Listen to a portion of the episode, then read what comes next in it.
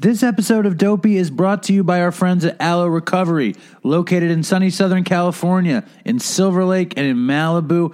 Alo was created by our friend, the great Bob Forrest, and his friend Evan, and their friends Jared and Bob, and it was created as a place where addicts can go to be treated with compassion rather than control. They saw a problem and they wanted to make a treatment center that was better for addicts. When you get there, they make sure you detox as comfortably as possible, which is great if you're kicking heroin or benzos or alcohol or really anything. They treat co occurring mental health disorders. They have decades of experience and they have amenities out the ass, including sound bath meditation, the incredibly spiritual sweat lodge, fucking surfing, equine therapy. I know people that have been to Alo. They said it was one of the best experiences they ever had. I, I have somebody there now who's who's just doing so well. Uh, if you're fucked and you're willing to go to sunny Southern California to get help, I strongly recommend going to Alo. This episode of Dopey is also brought to you by listeners like you through the Dopey Patreon page. There's going to be big changes in the Dopey Patreon page. So, guys, get ahead of the curve. Go to www.patreon.com slash dopey podcast. If you uh, love Dopey and you want to help out, throw a few bucks.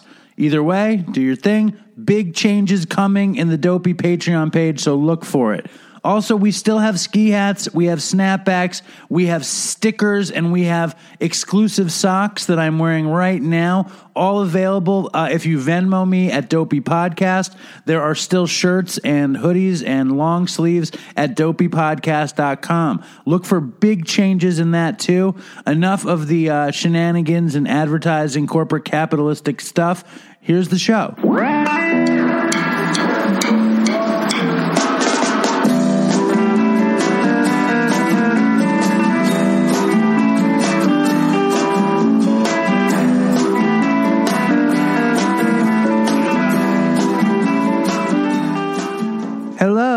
Welcome to Dopey, the podcast about drugs, addiction, and dumb shit.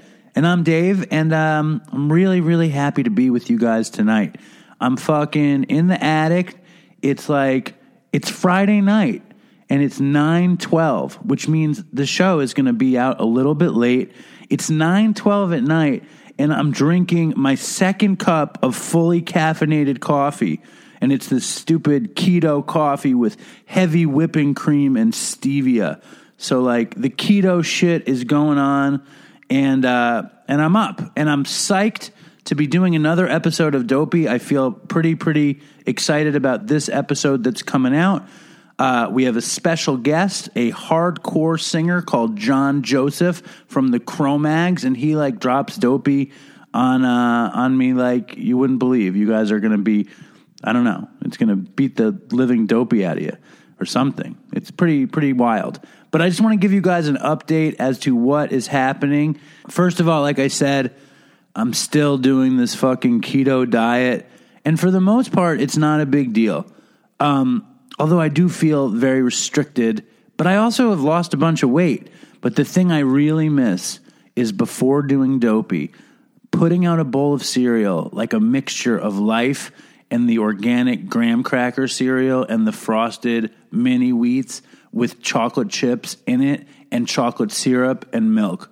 That's what I like to eat before I record Dopey. And then I like to eat uh, dark chocolate, like 60% dark cacao chocolate, as I record Dopey. And all that is gone. But just to give you total transparency, Linda buys these fucking stevia chocolate chips and they have very little they've no sugar and very little carbs. So i ate like 10 of these fucking chocolate chips which are good. And then i had two cups of this stevia heavy whipping cream uh, coffee.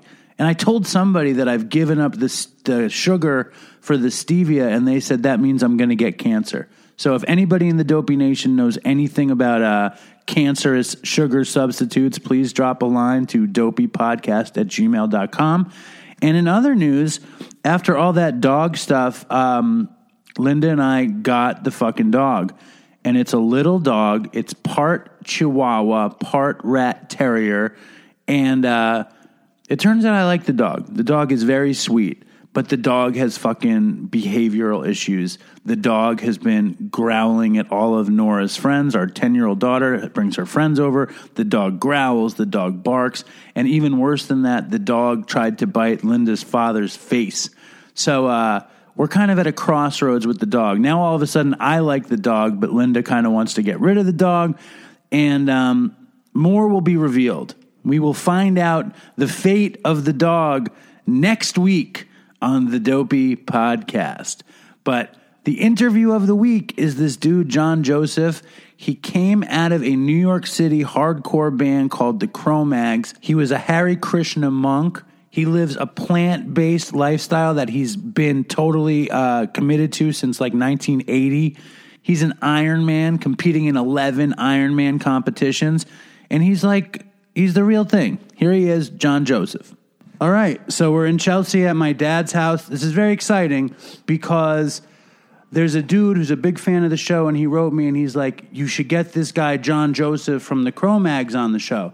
I'm thinking that guy's never going to want to come on this stupid show. But I write John Joseph uh, on Instagram, and you're like, I want to do it. So welcome to Dopey. Why not? Thanks for having me. And, uh, you know, it's. Uh, Most important thing is keep the mic right up to your mouth because your your voice is too good and your story's Yeah. too good. I don't want to lose anything. How about a mic stand? You want a mic stand? Yeah, why not? So you I got it. Well, yeah, yeah. Make yourself comfortable. what I do for a living. Uh, you know, hold mics and stuff. Now How's that? that's great. You sound yeah, but I wanted to come on. I checked out the content of the show and what you guys are uh, and what you're dealing with, and uh, you know, so uh, here I am in the flesh.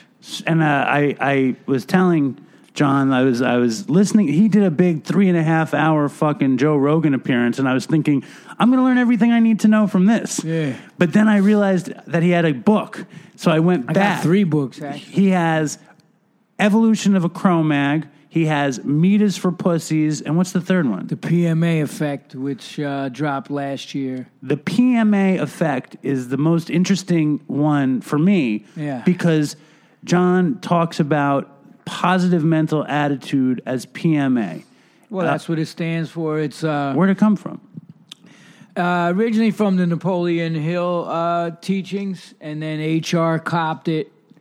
Uh, I believe in like '79 when they wrote Attitude, and and you know, and when I met them, which we can get into, I was uh, fucked up, smuggling, drug dealer in the Navy, and just what was the Napoleon thing? Napoleon Hill. What is that? He's a writer. So he wrote a lot of books on success, how to become successful through a positive mental attitude and like You uh, wear the headphones, so you no, could I hear. don't need 'em. but you can hear yourself. You I, I can hear All right. myself fine. You know, uh, yeah. So he wrote a bunch of books on self help and becoming successful and stuff like that. But uh, very intense uh, individual and um, And HR from Bad Brains. HR from Bad Brains read his books and then kind of took the PMA thing and ran with it and put in this song attitude. Don't care what people might say we got that attitude. Don't care what people might do we got that attitude. Yeah we got that PMA and then uh, you know when I met him and uh,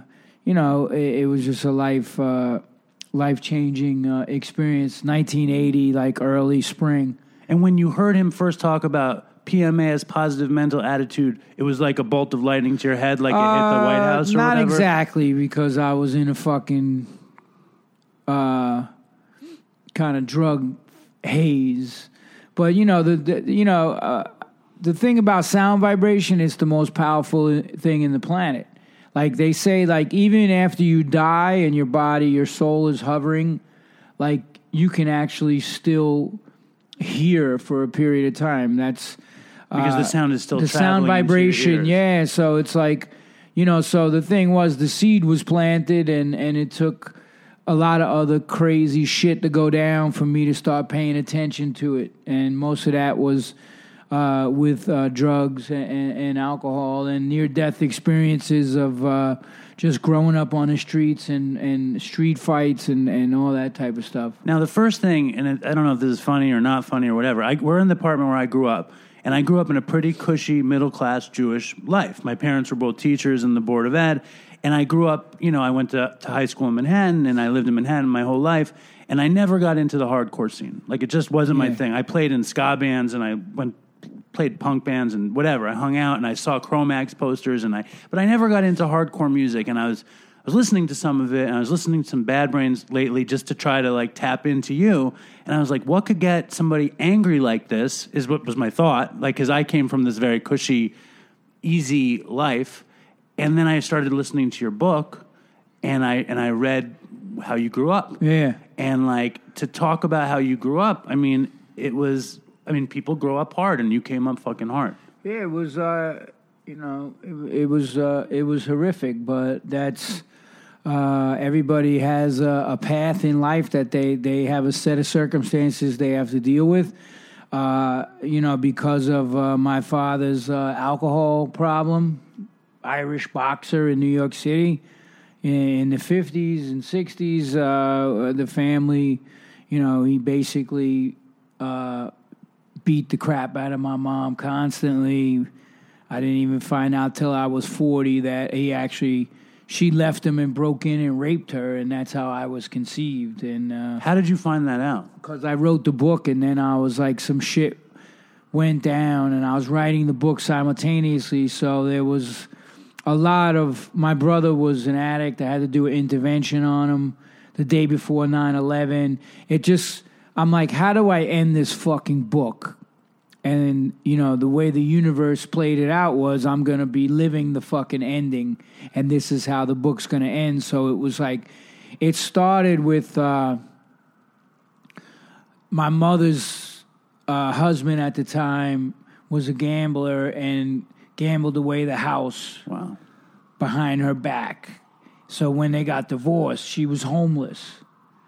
So I had been doing all right with the music and the business and everything that I was dealing with at the time. So I got her in a, an apartment and furniture and everything. And um, at the same time, uh, my brother was dealing with addiction. He he overdosed, almost died. He was in comas, like all kinds of crazy shit. And then September tenth, two thousand one, I did an intervention on him. This lady called me up. She's like, "Your brother's in my attic in Staten Island. If you don't come get him, he's gonna be dead." So I went over there, took the ferry back with him, and sending him down to the Caribbean to St. Thomas to detox with a, with a friend runs a rehab down there, the Morrison brothers 9-11 happens. He don't fucking leave. He's detoxing in my fucking house. Right. And everything that comes out with that. The crying and the, all the fucking He was childhood trauma. No, he was kicking pills and booze and fucking cocaine and like, you know, he did everything. He was a garbage pail. And um you know, we had a lot of fucked up shit happen to us in this foster home because the state took us away. So uh, that was all becoming to the surface again, and I was writing about it.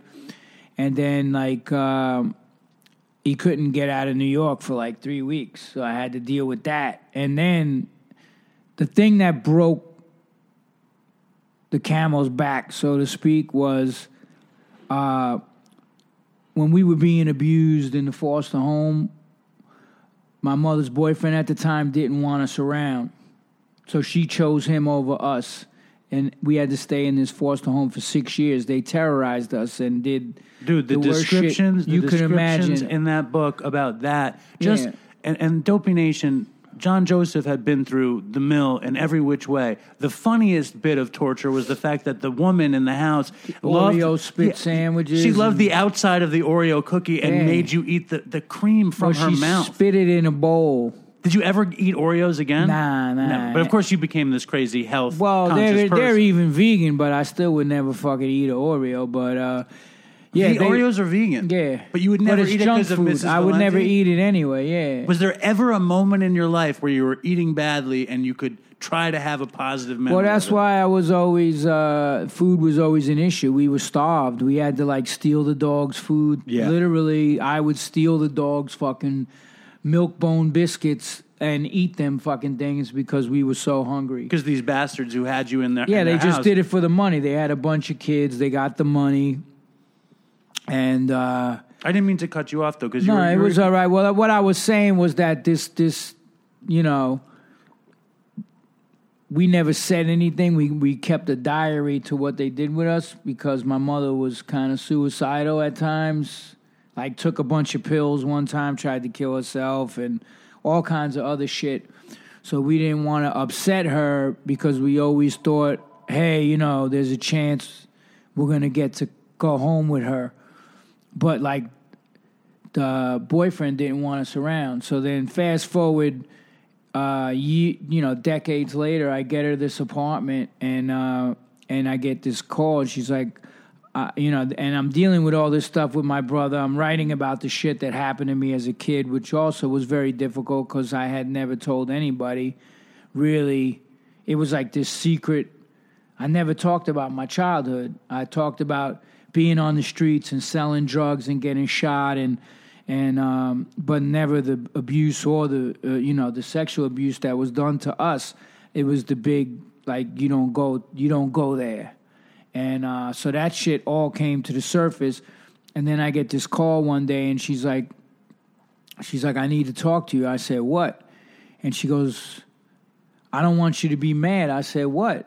And and she says, Carl moved in with me. I let him move in. The dude that didn't want us Sure. around. So then I was like, I flipped the fuck out. I was like, how the fuck could you do that? Like after everything that I went through to let of all motherfuckers, you let him move in. Like she's like, I was lonely. I was like, it's always about you. It was always about you.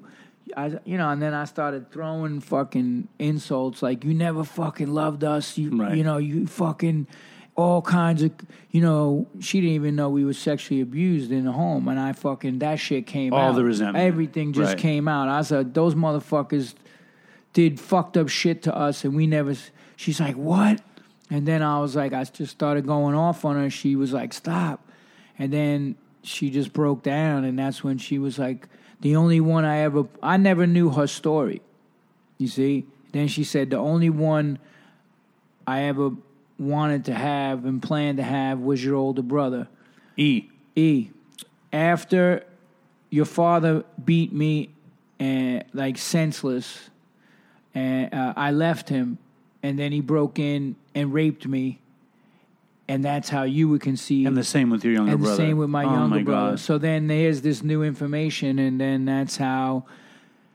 You know, we became tighter because of it. I swear to God, we sat there, and when she told me that, and I told her what happened to me, and it was both new information for both of us, we sat there literally silent and for at least five minutes, sobbing, and never didn't say a fucking word. Right.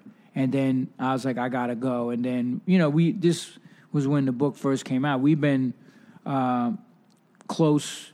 but, You know, that was like what ten years ago, or whatever, eleven years ago. We've been like close ever since. Like you know, it's been. How's she whole- doing? She's doing great. She went plant based after her heart attack. She finally started listening to me, and you know, now that I know all the shit that, then the little stories came out over the years. Like she came to the book, the book. Uh, I did a book release party, and I read some stuff, and she had to leave. She was just Too painful. yeah, and I even tried to give the funny moments, but she knew what was in the book, and it upset her.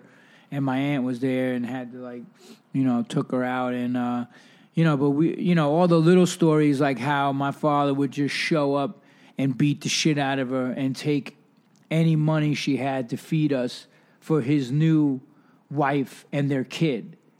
Uh, and you know she was like here i am 22 years old with three kids and no way to feed you and depressed and i had to take pills and then all this other shit. And then the state you know the landlord found us well landlady found us one day out in the snow in our underwear filthy dirty. My mom was passed out in the house on pills the house we we hadn't eaten a fucking meal and that's when they just she had to surrender us to to the angel guardian uh, orphanage Right. and then they found a foster home The first one was a good one, though. The First Sheridans. one was a good one, yeah, the Sheridans. And then there was like one there was one place before that. It was like some projects in Brooklyn. This fan, I can't even remember what the fuck it was, but I just remember they kept serving us that that shit called hash in the can. It was like What corned beef hash? Yeah, like Alpo looking shit. My mother loved corned beef hash in the can. Yeah, and then they took us out of there, and then we went to the Sheridans, and then I think the mother got cancer or whatever, and then uh, we then they put us. Then that's when we went to Long Island to that fucking foster home, and Hell. and and, and uh, yeah, and it was it was it was hell, you know. Like, but uh, we we stuck together. Ended up on the streets that day. We they closed that house down. Finally, we told the social worker, and then they took all the kids out, and then they split us up. My brother went to another foster home in the five towns in Lawrence, and then me and uh, E went to St. John's Home for Boys in Right. Rockaway Beach Right, right. in the spring of 76. So then we were there for the bicentennial. The Ramones were hanging out. I started getting into like, you know, punk rock and stuff like that. And What was the first punk band you, you were into? Uh, well, I liked Bowie. As a matter of fact, I was in a foster home in Garden City, and I used to dress like we after the Valentes. They they they put us. Uh, this family took us in who had the same last name. Like my name is John Joseph McGowan. McGowan, yeah. So they found these McGowans in Garden City who were like, he was the president of the bank. Like we we went from like sleeping in a garage on the floor to like a mansion, and we were like, what the fuck? And I just remember like the first smell. It was so vivid. It was a smell when we walked into that because we went in through the garage into the house. It was one of those things. Fucking Mercedes there, and and, and I smelt something I'd never smelled before, and that was laundry soap. Wow. They had washer and dryer in the in the uh, in the garage because they would make us wear the clothes until they fell off, and then go back to the poor box and get more clothes. and you described the bath at the Valentes as being like they wouldn't let you take fresh baths. No, we couldn't take fresh baths, so like we had to like all bathe in the same water, like six kids, and they wouldn't even run the vacuum cleaners. We had to clean their carpets with. She had like five, five or six brand new toilet brushes, and all the kids would, you know, uh, like be there fucking scrubbing her carpets with the toilet bowl brushes. But then, like you know, we found out where uh, she stashed the money, and we started stealing every day and eating. Uh, so it was like I always say, like scam artists are not born that way. They're you know, it, it, it's necessity is the mother of invention. So we had to learn how to hustle. We would go to fucking church. They would drop us off at church. We would go in the front door, out the back door, and then panhandle and say like, "Oh, uh, my mother didn't come pick us up. Can you give us a quarter for the phone? And we're really hungry too. So then we would go to the Dunkin' Donuts and like fucking buy donuts, and we would eat our way up and down the aisles of the supermarket when they would send us out to get. It's totally like the, the most Dickensian New York fucking story you can read. Um, and uh, it's great. I mean, the writing is great. Yeah. And, and another thing I love that you talked about in that section was when your older brother joined the two of you, you realized like one of the greatest medications that you'd ever get was th- joking around, was having fun. Yeah, it was comedy got us through everything. It was like, you know, Which was the point of us doing Dopey in the first place. Yeah. The point of us doing Dopey was to find a way to laugh at the worst shit that had happened to us, to make sense of it, Mm. and and to not like because we couldn't live as saints and we couldn't live like as these highly uh, like evolved people because of all the dumb shit that we had done. And the and the other thing is that, I mean, I've been doing this show for a little more than four years now, and I don't think I've had many addicts on the show who came from total trauma. You know, which is which is such a obvious place the addicts come from. And, and I mean, like your story and your mother's story, there's so much trauma in it that that, that, that kind of birthed the addiction. Uh, when is the first time you, you started getting high? Um, you know, I would go home on visits and take my mother's Valiums. So I was probably, I want to say 12. You know, she had the blue, which were the 10 milligrams. Yeah, 10 milligrams, yeah. So I started taking those and smoking cigarettes and then smoking weed, 74, 75. Uh, drinking. She took us home for a visit once and we went to like a a resort in Ingleside Farms, it was called, in the Catskills. And I was fucking smoking hash and drinking straight vodka. I got in a fight with this dude and fucking threw up all over everything. They're like, never bring him back here. you know, we just wild, like, you know, um, the, you, you know, you try to push all of that into the subconscious mind, what was happening. And the way we do that is by self medicating.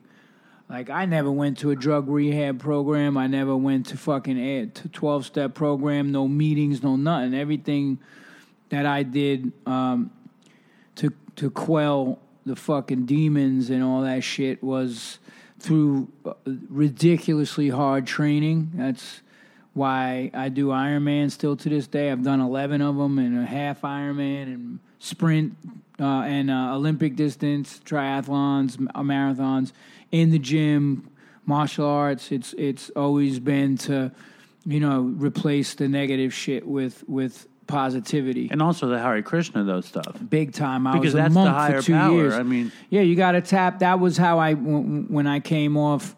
Uh, I, I relapsed into crack and pills and fucking alcohol and everything. I never liked heroin because I just thought it made you stupid. it does. Uh, it, it, it's just like, like, and I lost my first girlfriend to dope, and I was a fucking heroin mule when I left St. John's Home for Boys. I was just I was just listening to that part of the story. so, like, the first time they shot, they injected me, and I did dope with these junkies in Rockaway. They shot me up in my hand, and fucking, I fucking puked all over the place. I didn't like it. I was like, this ain't my drug. I was into like Tuinals and Placidyls and fucking Seconal and speed and dust and every other fucking drug under the sun, except I didn't I didn't dig dope. that's fine. You know, and, and, and You're then, probably- like- probably better And for it. then you know, my girl, uh, the first girl, the friend that I cared about really was uh, she she OD'd, and, and I found her, and, and You found her dead. yeah, I found her like in the bungalows on 116th Street uh, in Rockaway, you know, and uh, I was like, you know, I just, I always, I lost a lot of friends. We just, you, you just, you lost your your lost guy, but of- we yeah. lost Yeah. Todd Youth last year. Uh, died of a heroin from blood clot. The new band I'm doing, we got signed to Metal Blade. Eh, Fucking records doing amazing. He you know, goes on this. We go on the first tour, opening up for Negative Approach. Fucking shit's about to take off. His girl decides she don't want to be with him no more in the marriage, and he fucking relapsed and He got was a, he was a heroin addict before. yeah. But he got hold of that fentanyl, Right. like he did dope, and there was fentanyl in it, and he just fucking died. So like, you know, and uh, this other girl I used to go out with, she was like a top model for Elite okay. uh, Shauna, and then she fucking got into fucking dope. To you know, models they were always dope, doing the fucking dope to stay skinny and not eat.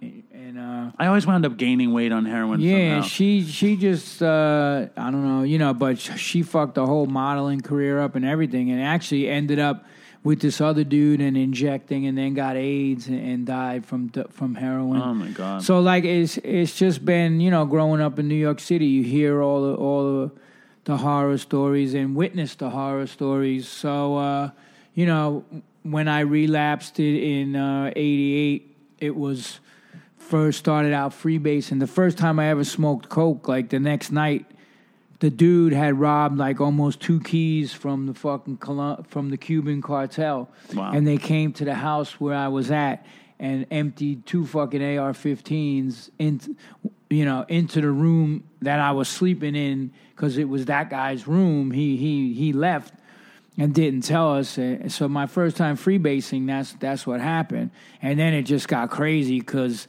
the the poor man's freebase was the crack. Sure. So- how did how did it go though? From because you're you're fucking around with with with everything like Tuinals and, and smoking dust and smoking weed. Well, I was clean for years. I was a monk from 82 to 84. And then, uh, well, 80, yeah, 82 to like the, to like the end of 83, 84. Cause I just realized I was at a Misfit show in 83, at the end of 83. So I lasted about, I want to say, almost like 22 months as a monk. And then I left and we put the Cro-Mags back uh, together. And then when we went on the 80. I mean, we were blowing the fuck up. Metallica came to see us. We we were touring with supposed to go to Europe and play with Motorhead and and Black Sabbath and all this shit and all this great shit. So, because of legal issues, I had to remove a bunch of stuff here. Um, but we're going to get back into John Joseph's crazy story in one second. Anything I pull out, it's just because of legal issues. So, I apologize. Uh, read Evolution of a Cro-Mag and you'll hear the actual story. And that's how I made my bones on the Lower East Side. I got stabbed, but I fucking fought That's that story with the belt fight. the chain, Chain yeah, belt. outside of 171. The Beastie Boys were there, everybody, and nobody would fight these dudes. And the dude went to stab me, and I blocked the knife, fucking hit him with a fucking three piece, took him down on the ground, bashed his head off the curb. I was always like, I came out of jail. I did two years. I was a street fighter. I didn't give a fuck, and I was on Quaaludes that night too. So Gorilla Biscuits, you, you don't give a fuck. So uh, I got in a fight with four of them, and I ended up getting stabbed.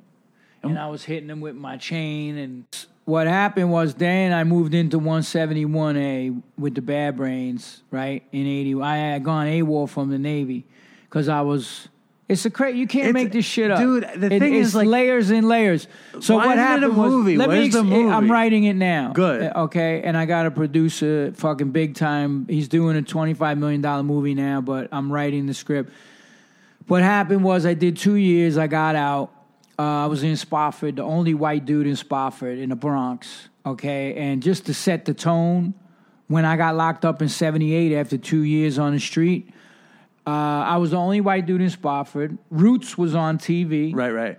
and it was when the five percenter Muslims, which are the radical wing of the Nation of Islam, took over the prison system, and every white motherfucker had a target on him and was a white devil. That's the mood that I went into Spofford with in '78, and fought for my life in there. And then And they locked you up for selling drugs, though, right? well, I had three warrants: one, one, two for selling drugs, and one for breaking into a supermarket through the roof to get the safe and uh, and, and the drugs. The drug. It was a drugstore in there. So the thing was, I was in St. John's Home for Boys, and if you fuck up in there, they keep telling you you're gonna go to Spofford.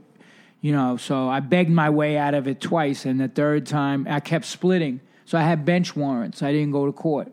So when they finally caught me, all three cases, the judge, the first case for the selling to an undercover was like, if I see you in my court again, next case, breaking in, all three cases, boom, boom, boom, in front of the judge, remanded me back to Spofford, awaiting sentencing, and then I got, I did three months in Spofford, and then uh, 18 months upstate with an extra month added because right before I got out, somebody, my brother got locked up too, and somebody jumped him and beat him down and broke his nose, and I went and found the guy. I found the guy in the gym, and uh, basically. Uh, Kick the shit out of him. uh, yeah, basically uh, beat him with a uh, in the locker room uh, severely, and and then they put me in uh, what's called the Linden, which was the cells. So it was a padded cell and I isolation. I stayed there for a month, and then they just released me. So then I got out and reoffended. I sold another. I sold undercovers uh, heroin in Rockaway, um, but uh, I was with the people, but they did, it was like a technicality in the case. So basically, they offered me, uh, okay, you're gonna go to the Navy, or you're gonna. My mother was dating a recruiter, so I took the Navy under the condition if anything went down. I got to face the time. It's like when you get parole. You get parole, but if you As long as you commit walk a the- yeah, crime, exactly. you go back and finish your time. That was the deal. So I had four years, four to six upstate or four in the Navy. So what did I say? The state didn't raise no fool. Give me the motherfucking Join the Navy. Navy. And then I started smuggling in the Navy. And I caught a case in Norfolk with the civilians. I sold pills to another undercover cop at King's Head Inn on Hampton Boulevard, which was like this punk club punk, and then they did rock bands and whatever, all kinds of bands. I sold him. Uh, I got set up, and I sold him the pills, and they busted me. So then, while I'm awaiting the civilian case, this one redneck on my ship kept fucking with me, and I snapped one day and put him in the hospital, and then I was like facing like crazy shit, and I split everything the way the whole shit worked out. So then when I came back up to New York, That was when you got sent to the hospital, but they didn't send your paperwork to the well, hospital. Well, what happened was I got my I got the wisdom teeth pulled out, and I got this crazy infection. So they had to medevac me. The ship was going to South America to Argentina, which is called shellback. You cross the equator. So when we left Puerto Rico, Roosevelt Roads, this infection started, and it was so bad they had to send a chopper to the ship. I was on a CGN 41, so it had a helo deck on the back. So they medevaced me off the ship by helicopter back to Roosevelt Roads, and th- back then there was no computers. But that's basically what saved you. Yeah, The- it the- saved me hundred percent. And then they didn't put the paperwork that I was supposed to be locked to the fucking bed. And then they they gave me my ID. They, I had my ID. They cut me a check in Puerto Rico. I was partying there for ten days. Then they sent me back to Norfolk. The ship was like forgot about me. And then like right before, and then the day the ship came in, the fucking I got the I got the heads up. They're like, yo, basically, yo, the master at arms is on their way to come get you. You better fucking split. So I did. And as I'm riding out the civilian bus out the gate, they're like at the light. Looking It was you. just yeah. They were like Nimitz Hall was over here. They're over here. The bus is here. I'm between them and Nimitz Hall. All they had to do was look up and be like, there he is. So I went AWOL and uh, hung out in Norfolk for a week, and then I went up to D.C. and Henry Rollins hid me out of this place, and um, you know I still taking the fucking drugs and everything and doing whatever the fuck, and came up and then moved in with the Bad Brains, and then the Cro-Mag started rehearsing, and um, went on tour with the Bad Brains that whole trip, and you know that's the way the Cro Mags. How did you know that you were going to be in a band? Like, how did it go? You were doing all this, you know, crime, drugs, fucking dealing. I always loved music because, like, even as a kid, no matter what we were going through, my mother would put on like 45s of Motown sure. in like, and we were in like, we were in the fucking, you want to talk about projects where we had to hide out was like, it was bad. And like, just terrible places we were living in. And my mother, I, I would dance around with my mother and like, act like I was a Motown singer, like singing into the end of a broom.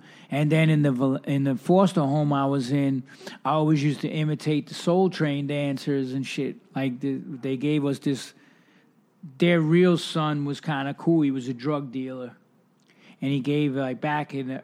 They had these round TVs back in the 70s, so uh-huh. he gave us his old TV, which was fucked up.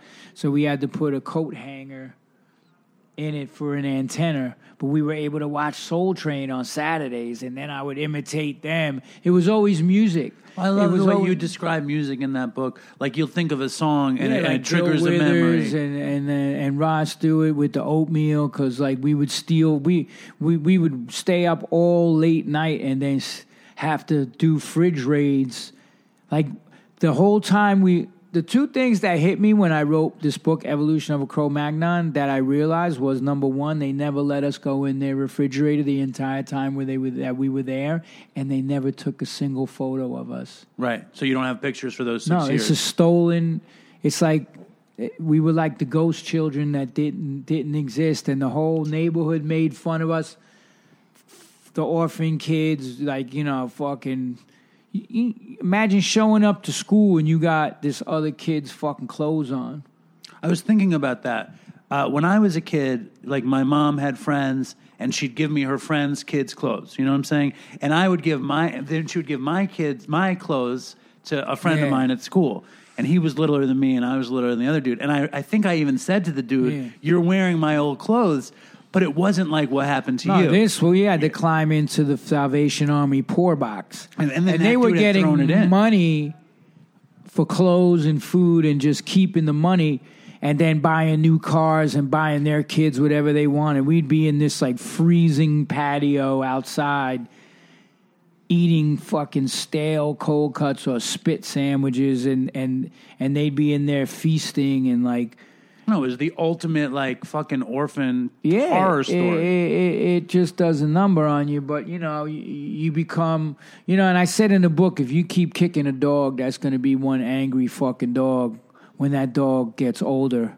And that's what happened. You know, that's why uh, I always, uh, you know, I would, wasn't a bully, but if somebody fucked with me on the streets or whatever the fuck, like I would just snap and and uh, and just like you know beat people fucking senseless. And if you were bigger than me, I would just It's better, pick more up, of a challenge. Well, I would pick up an equalizer. I would pick up a bat or whatever the fuck pipe or whatever the fuck bottle, whatever the fuck was around. Um, you were gonna get fucking.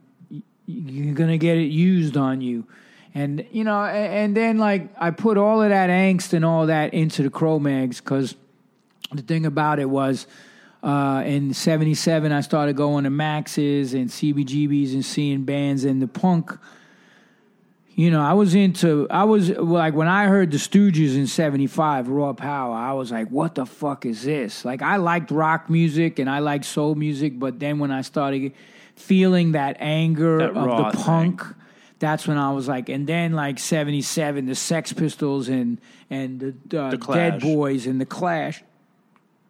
So that really resonated with me, and just that whole violent. The Ramones, you know, I saw them in '77 April or whatever at CB's, and and it it just really resonated with me, like that fucking, you know you know, Blitzkrieg Bop, and we taught the bat with the baseball bat. Oh yeah, Yeah. I was like, yeah, like that's how the shit was, man. Back in the fucking day, like I was on the streets for the blackout for punk, the summer of punk.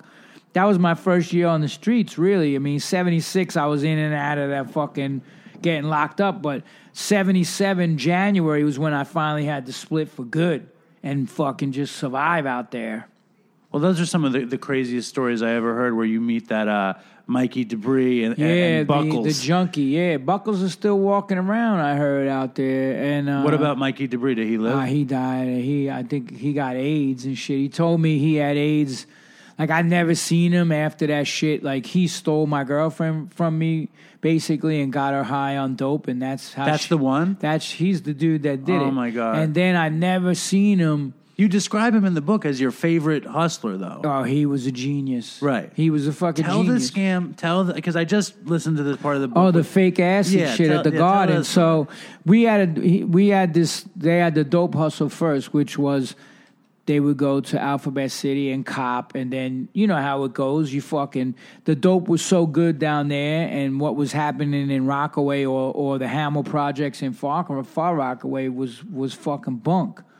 So like he had was the- garbage, yeah, say. it was garbage. So like the thing was, you could get the dope from the Low East Side and step on that shit in half, and, there it was still, better. them. Yeah. So they would get their get high, and then they would make money. So they had that whole operation going, and then Buckles got popped, which very conveniently we were on a run when it happened, and it did cross my mind that maybe Mikey snitched on him. You know, you never know. Like, who knows what a junkie will do? And uh, and then we were supposed to sell that and get a place, and he just injected it, and and uh, you know, we were just fucking staying in these floppy, fucking hotels around Madison Square Garden back then. Those SRO spots. Yes. No, not even. Just like hotels where motherfuckers went to fuck for two hours, but we was we was fucking staying there. Uh, you know, living in there and then doing the hustle. The next hustle was so he had several hustles. I mean, he could sell anything to anybody. He would go get a bottle of, of vitamin B12s, dump them in a baggie, and sell them at the dome, saying they were pink 697s, and act like he was speeding his balls off. He was the best con man I've ever seen to this day in my life. He could sell. He made fake hash. He made. But the one gig that we had was uh, where we made a shit ton of money. Was he would take um, blotter paper and like the first time he's like like he had done all this, all the dope, and I was pissed off. I was like, we didn't even have money to live anywhere, and he's like, you don't have no faith. He starts giving me this three laws of the street hustle fucking rap, like he's a preacher, and I'm like, yo, you're just full of shit. And he's like, What does that say right there? And it was a concert at the Garden that night. And then he had a bag and he had uh, aluminum foil, a pack of cigarettes, a bottle of fucking Vicks Formula 44, scissors, and blotter paper. I'm like, and then we go back to the flop house and he starts cutting it up. And he takes the filter off the paper, the paper filter, the paper off the filter cigarette, and he dips it in the Vicks Formula 44 and starts pressing it to make perfect circles. And it was what he called brown blotter. So then we would cut it up perfectly, like the acid was back then, and wrap each piece in an individual piece of aluminum foil, put that in a baggie, and then you go up to the garden. We would each take like a quarter or half hit of real acid, so we were high. We were pinned. We looked fucked up, or not pinned, but just Your eyes are big. Yeah, yeah. Uh, and then like we would show up an hour before, so it wasn't like two hours, so motherfuckers knew they got beat. And then we would just hustle and make three, four hundred dollars each. And you're trading the fake doses for for Fake pills. doses for real pills and and and, and tickets And you guys go and see real acid. And I got to see yes, the Stones. I saw fucking Black Sabbath. I saw the Who, Led Zeppelin. Like I saw all the bands play because of that. And you always sold fake acid at the shows. fake acid. That's so funny. yeah, it's kind of fucked up. Like It's a little fucked up, but yeah, it's funny. Yeah, too. Hey, I- hey, you know, I was like I said, man. You know, Anybody who buys a fucking blotter acid at a rock show, chances are they're gonna get fucking ripped Well, you off. know what happened to me initially w- when the light came on, and I was like, "Oh shit!" Because I was in the home with that dude Bobby K, whose whose parents set him on fire, and he was this complete fucking maniac. He was burned. So he woke up his mother's boyfriend, and he dragged uh, Bobby to the bathtub, threw him in, doused him with lighter fluid, and set him on fire as a kid. Oh yeah, yeah. So he was burned from the neck down. Uh, scar, thick scar tissue. Never took his shirt off. Nothing. And uh, he was an animal. He he was half. He was like he had the Jew fro, you know, like half Jewish and and, and Jewish and Irish, Uh-huh. and a little Spanish or whatever. He had like this what they called the Jew fro, and he was 5'10", 240 pounds of just solid fucking muscle and everybody was terrified of him. He spent his whole childhood in nut houses and being fucking abused, and like the parents gave him up. Said that he played with matches and the lighter fluid and did it to himself. He Oh, was my in, God. like just crazy shit. So then we went up to the Deuce, and uh, this was seventy six. Forty Second Street. Yeah, it's 42nd Street, the Deuce, Times Square. Like, and you know, we went up and we were gonna go see movies. He's like, he's like, yo, we walked by the pimps on by like Eighth Avenue and, and 40 Deuce, and uh, he's like, yo, like the first dude was like, ass, acid, or grass. What do you need? I just go. It was a Puerto Rican dude. I said, that motherfucker just say ass? And he turns around and pulls out a blade and goes, yeah, I said ass, motherfucker, what? And I was like, yo, like he was selling his booty. Yeah. And then the, this like black pimp dude sold us. He's like, yo, I got blotter. You know, does the whole rap. Man, my shit is so potent. So we each bought a hit for five bucks. Fucking went to play pinball before we went to the movies, and I'm like, yo, this shit, nothing's happening. We go back, the mo- and the dude was like, see, y'all motherfuckers just got a high tolerance to my shit.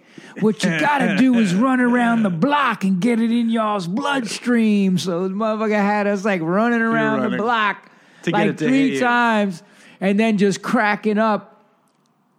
They ripped us off, and and then Bobby's like, "Yo, motherfucker, you ripped us off," and like stepped to him, and the dude just took out like a little thirty-eight, put it in Bobby's face. He's like, "Get your honky asses the fuck off my deuce," and we were just like, "Yo." Okay. So like I knew that it worked. Yes. It, but then the first acid trip I took was with Bobby, and he had a he had a bad trip, and he tried to murder me with a hunting knife. Oh, God. That was my first acid trip. And we were listening to Pink Floyd, Ummagumma, Uh-huh. 10,000 species of furry little animals gathered together in a cave grooving with a Pict. Now, if you know that song, you know how crazy that shit is. And imagine the strobe light and the purple lights. Everybody had to have that. And this dude, Bugged out. I look over and he's, his eyes are wide and he's just sweating.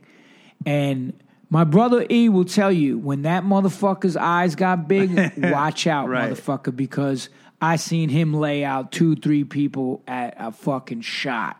Like he was a fucking unstoppable. Even the staff at St. John's was terrified of him. And he starts having this flashback, and then like I'm like, "Yo, man, chill."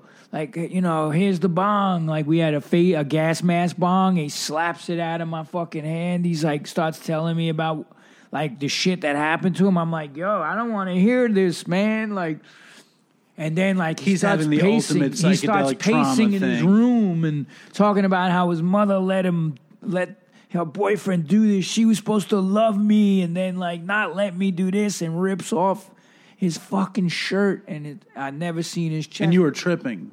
dude, I'm tripping my balls off. Oh, my God. And I'm like, yo, and I get my coat and try to leave, and he cracks me in the fucking face, knocks me back, and then reaches under his mattress and pulls out a hunting knife and goes to stab me.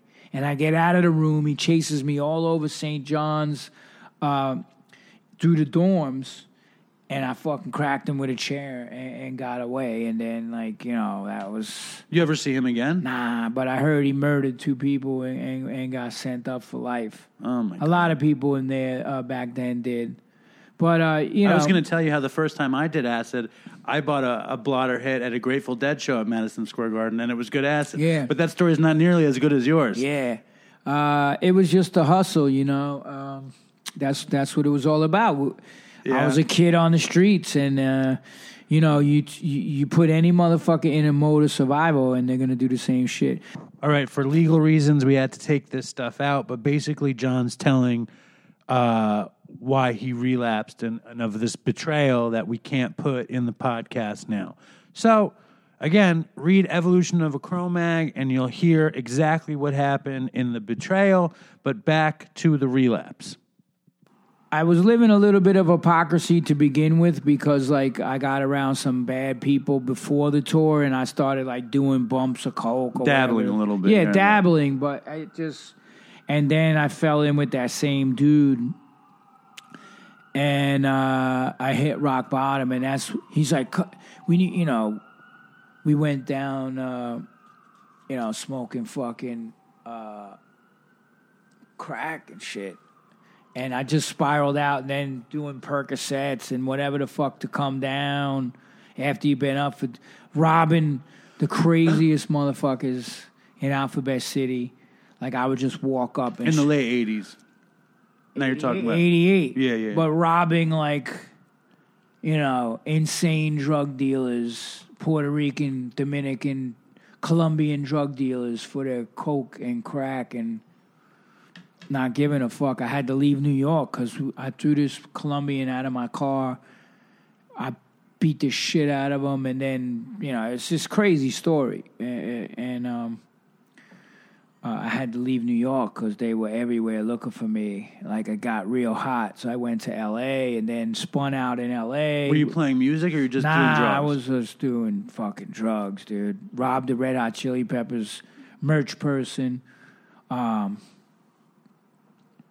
yeah, it was. Uh, Did you? Were, I mean, because I was mentioning to you before that that Flea is this huge fan of the book. Do you know him? yeah, So, I mean, uh, when you know when Flea first, when the Chili Peppers first came to New York, they were junkies and they Right. stayed with Doug Holland, our guitar player, on Third Street on the Hell's Angels block, and they were all strung out doing fucking dope. Yeah, but I knew my band Both Worlds that I had with some Mackie from the Cro-Mags and Todd Youth and Zowie. We opened up on the Mother's Milk tour in New York Okay, City, okay. and they were like.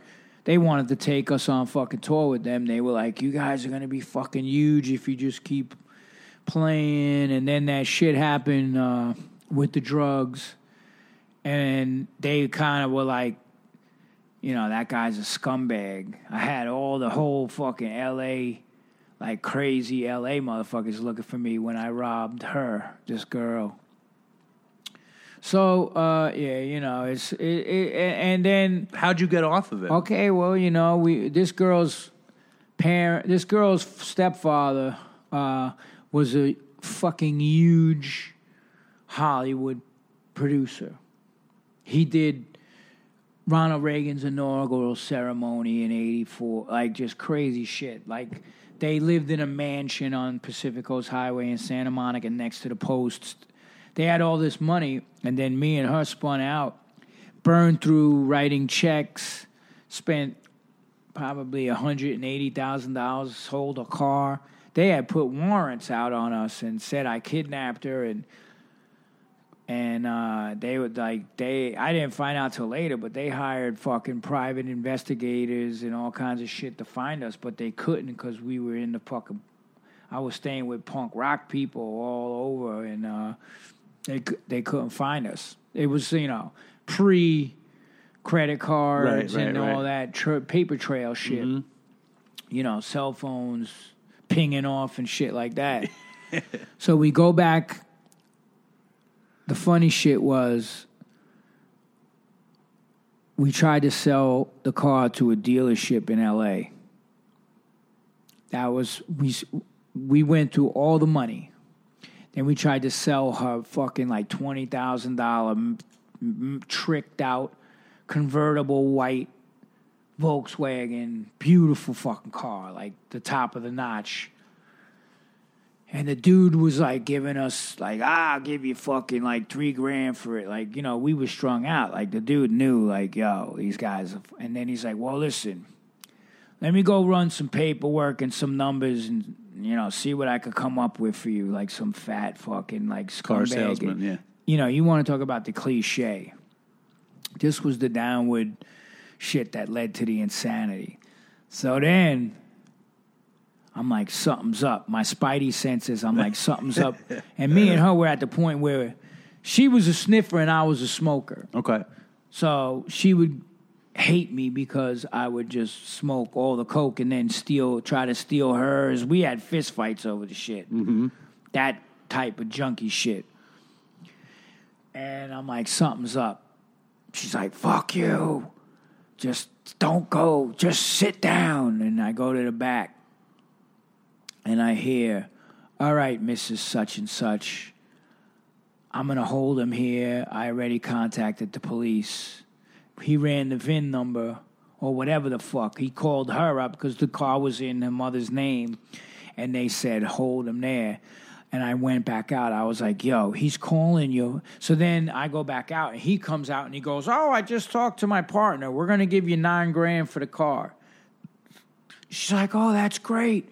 He goes, let me just finish up the paperwork and then uh, uh, I'll get you guys. I'll get you guys a, a, a, a check. Goes to the back. I go, Kate, that motherfucker was on the phone with your mother. He's setting us up. She's like, you always fucking think you know everything. Fuck you. Fuck you. I want the money. I was like, she's hysterical. Right. She wants the money. She thinks you're paranoid. She She's- thinks yeah. I'm paranoid. Right. I go back and homeboy's sitting like right here behind the desk, and he was, you know, looking down at some shit. And then when he looks up, I'm standing there, and the title's there in the middle of the desk, and we both looked at it at the same time, and I just fucking hammered him, knocked him out. Picked up this like paperweight on his desk, smashed his fucking head with it, took the title, and ran out, grabbed her. As we're pulling off, the fucking, I see, as I'm turning the corner, I look, the cops just pulled up with her mother in the Mercedes. So we got away. Now, we didn't know the severity of it. So we're like, oh shit. She's like, I have a friend that has a dealership in Palm Springs. Let's go out there. I'm driving. I got federal warrants for my arrest from being AWOL. I'm doing a hundred on the fucking highway from LA to Palm Springs. I get pulled over. This cop come. I'm like, it's over. That's it. I got no license. I'm I'm a fucking wanted man.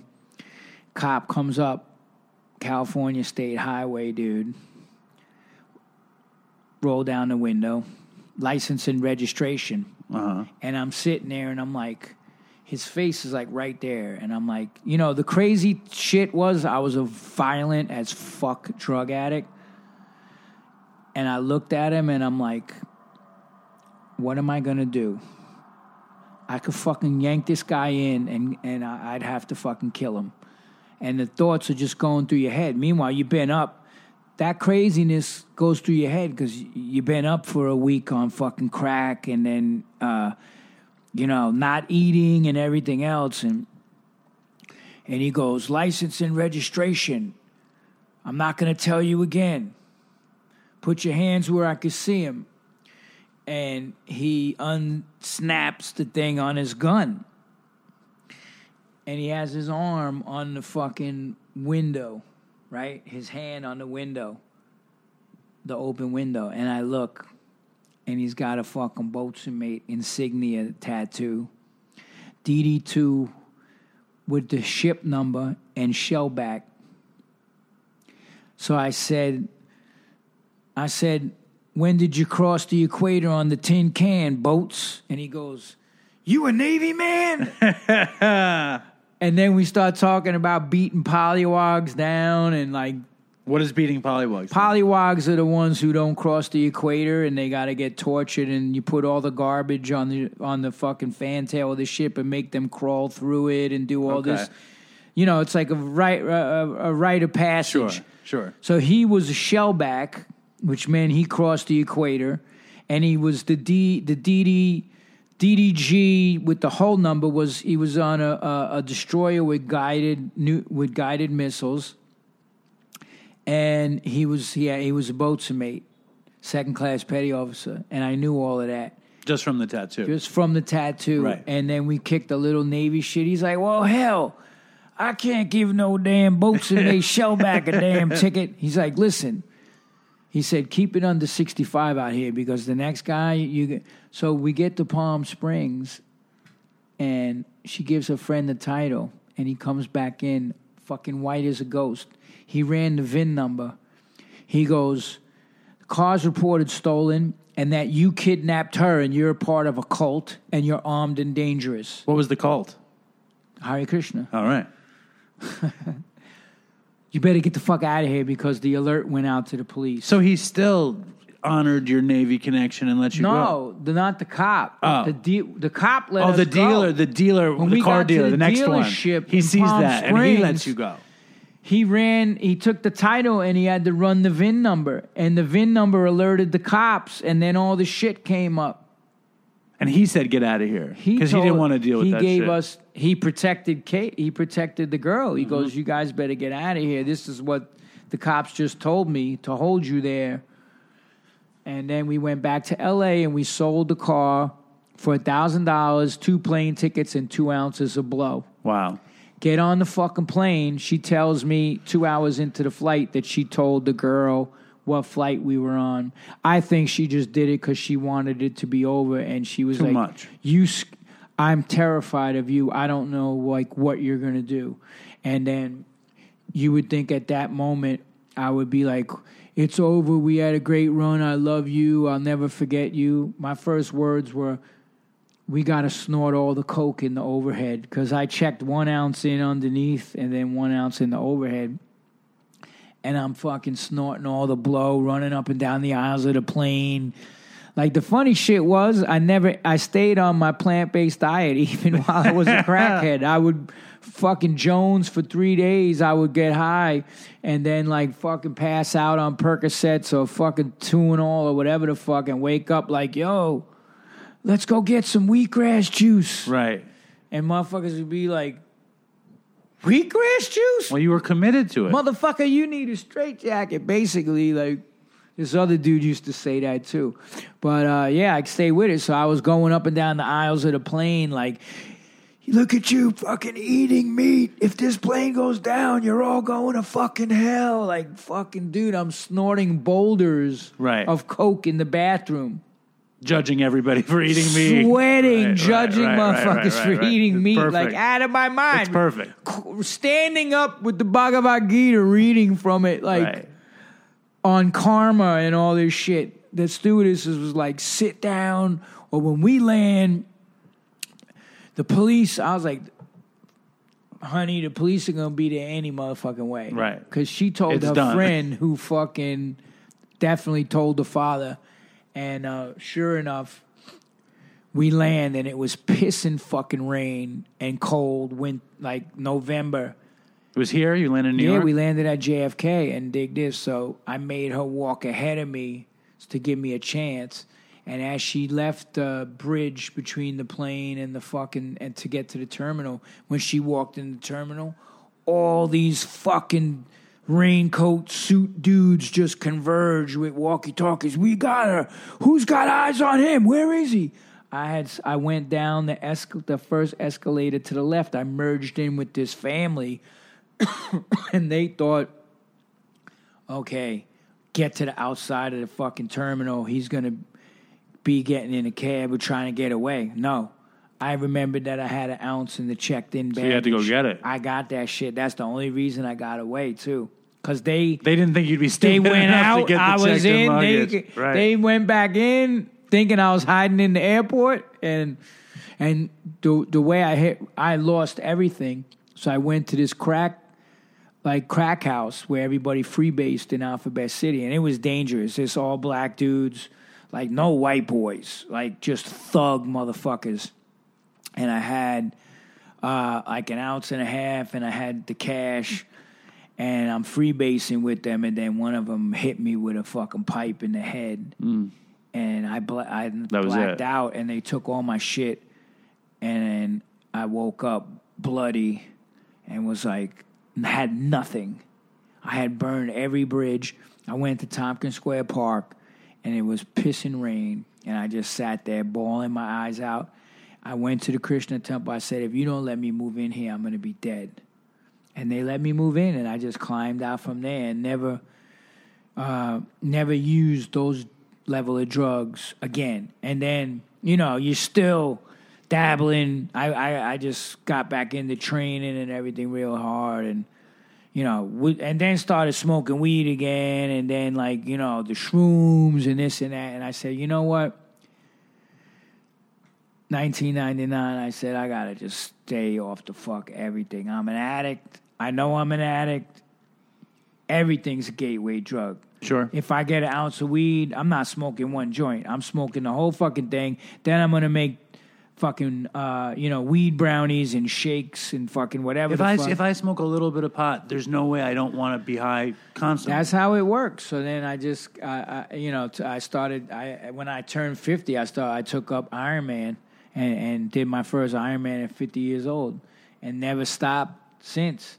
Now I got eleven under my belt. I got three races this year, so it's just a way to like, you know, that and the writing and the music and everything, and and especially reach. That's why I wrote the PMA book. Eh, You know, it's putting my experiences there because, to, you know, in order to help other people and always paying it forward. I speak at prisons and drug programs and high schools and what uh, drew you in from Hare Krishna in the first place? Prabhupada's books, man. Like, it was just incredible philosophy because I, I really got in around the bad brains. They everybody around the bad brains was very mystic, Spiritual mind. like yeah, like fucking into yoga and meditation and. and they were all smoking weed though. Yeah, but it don't matter. It was That's part of the Rastafari, yeah. Rastafari shit. You know, they didn't get high off of it. no, it was just meditation. meditation, Yeah. meditation, burnt offerings, and whatnot. Taras, smoke chalice. But not smoke. I don't smoke weed. I smoke chalice, and I give praises to the Most High. Rastafari. Yeah, So you sip chalice, which is the the coconut with the pipe in it. You, you, you put a chillum in there, and, Sure. and, and then you got the straw, and you know that's the only time they ever take their tams off. A real Rasta don't show his dreads unless he's reading the Bible and and and and, and smoking and, and and sipping chalice. right. That's real Rastas never take their tams off in public. That's the real. Like I learned the real shit and the ital. So The ital is vital. The ital is vital, low tal is fatal. You can't eat the Babylon fuckery, man. Them out to kill your rasta. Yes, I. So then Um, I the just- question is though, did you ever wish that you could sip chalice in meditation as opposed to Nah, nah, high, because like whatever? I, you know, uh, like there's a difference for me. I, I got into some other runners, the esoteric teachings of the Vedas, and it says Yeah. not to take intoxication. Right. So, to me, like you know, that's what my teacher says. So that's the path I follow. I'm not saying anything about anybody else that does whatever, but. I'm an athlete. I don't want to smoke, uh, and and uh, and this is and just, you're an addict. You know what's up, you know and, what's I, up and I that. know, like you know, the minute I start dabbling, Right. fucking, I'm gonna be uh, in a fucking uh, crack house somewhere if they still have those, like you know, in a year or whatever the fuck, or Whatever it is. you know, yeah. whatever it is, taking pills. Now the shit's so confirmed by the universe. Yeah, See right that there. I- movie yeah, right there? yeah. So you don't you don't fuck around, you know. You don't you don't. uh I escaped death so many times, and that's one thing that people said that read my book were like, "Yo, you know what? I don't know how the fuck you're still alive." And I'm like, "Man, I had a guardian angel on my shoulder, like, you know, go this way instead of that way type thing." So, Well, there's uh, no reason any of us get to live and the other people don't. You know what I mean? There's no trying to explain any of that Yeah. stuff. It sounds to me like it's interesting that you never were into 12 steps, but it seems like everything came to you through Hare Krishna, HR, hardcore music, and plant based Yeah, uh, and training. And training. Well, you know, uh, Krishna philosophy, the Vedas, all the yoga teachings come from the Vedic literatures, Bhagavad Gita, Srimad Bhagavatam, Upanishads, all that stuff. So it's like, you know, it's it's really intense uh, knowledge. So even martial arts originated in India. Everything I was into, it all kept coming back to India. And India talks about the when the planet was Bharat Varsh and everybody lived in one area, and then how they spread out and the different tribes due to the environmental differences, people took on different features. But if you look at Indian people, they're the perfect combination of white and black people. And everybody, really. Yeah, everybody. everybody. All my Dominican friends look Indian. You know, like it's It's just. it's just like the Bhagavatam goes back hundreds and thousands of years, and I was reading all these books on philosophy and Gurdjieff, Krishnamurti, Ram Dass in in in, in uh, 1980, 81 when I started on this journey. And uh, when I went to the temple and I read Prabhupada's books, I was like, "That's it, man. You know, that's this is the path for me. Bhakti yoga, the yoga of devotion, helping other people." uh, you know, just doing work on yourself all the time, how to meditate, just everything is is perfectly uh, described. And I went in there with a challenging, like philosophical debate kind of thing against the devotees. Like, I'm going to prove this wrong, Right. and I couldn't because Prabhupada just took the Vedic knowledge and translated it to English and just it's amazing what he did. If you want to see an amazing documentary on YouTube, just put in your ever well wisher about his whole story about how he came to America at 70 years old with $7 and a case of books because his guru in India said you have to go to the West and spread this knowledge. People are suffering right.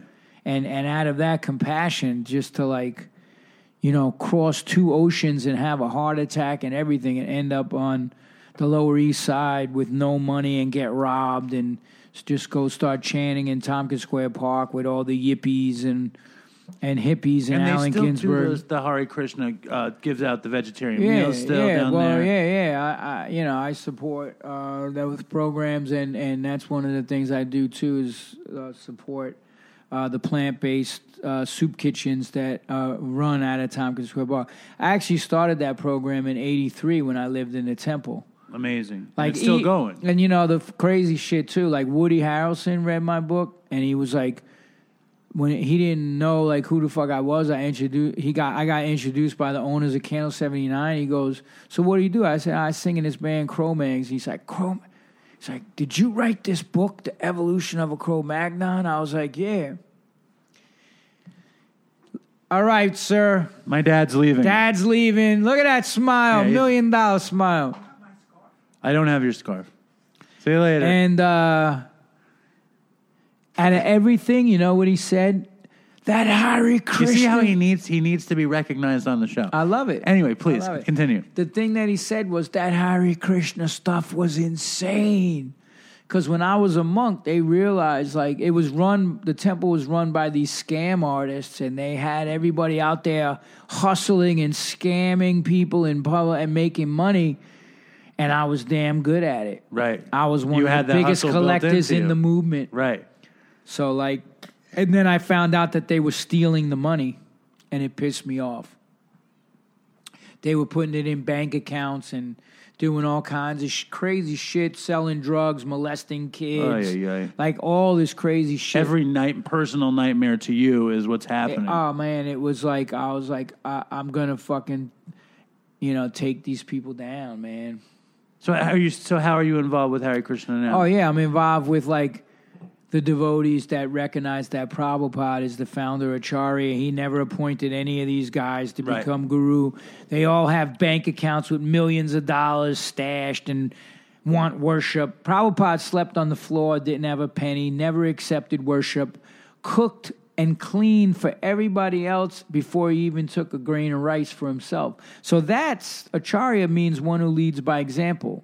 So I saw Prabhupada's example, and then I see these guys, and I'm like, Fuck that shit. I'm, I follow Prabhupada and I read Prabhupada's books. They started changing all the books and like doing like basically what they did to Christianity, you know, just watering it down to suit what they want to do. And I'm like, that's not, you don't change the teachings to suit your lifestyle. You change your lifestyle to suit the teachings of higher knowledge. That's how you, you know, even in the military, anywhere, you do you have a teacher. So anybody that says I don't need no, you have a teacher for every aspect of your fucking life. So what makes you think that all of a sudden, oy vey, you're not gonna need a teacher that can guide you uh, through through the spiritual process? Not not that like you know this person is wanting worship. It's he's imparting the knowledge to you, same way that a mechanic teacher does, or a military teacher does, or Whatever a the- writing yes, teacher, yes. like my writing teacher's Robert McKee. You, I listen to you on Rogan. I'm like, I'm taking the fucking seminar. I'm trying to write, and I, I, I think I need to see your, your boy Robert McKee. Uh, look Robert McKee, at the, oh yeah, yeah. You're Dad, back? What, he, Jesus what, do you want to come on the show? he's back for. do you want to jump on the show? Back, he he's forgot back his for an umbrella. encore. He forgot his umbrella. Stay dry, Dad. Thank you.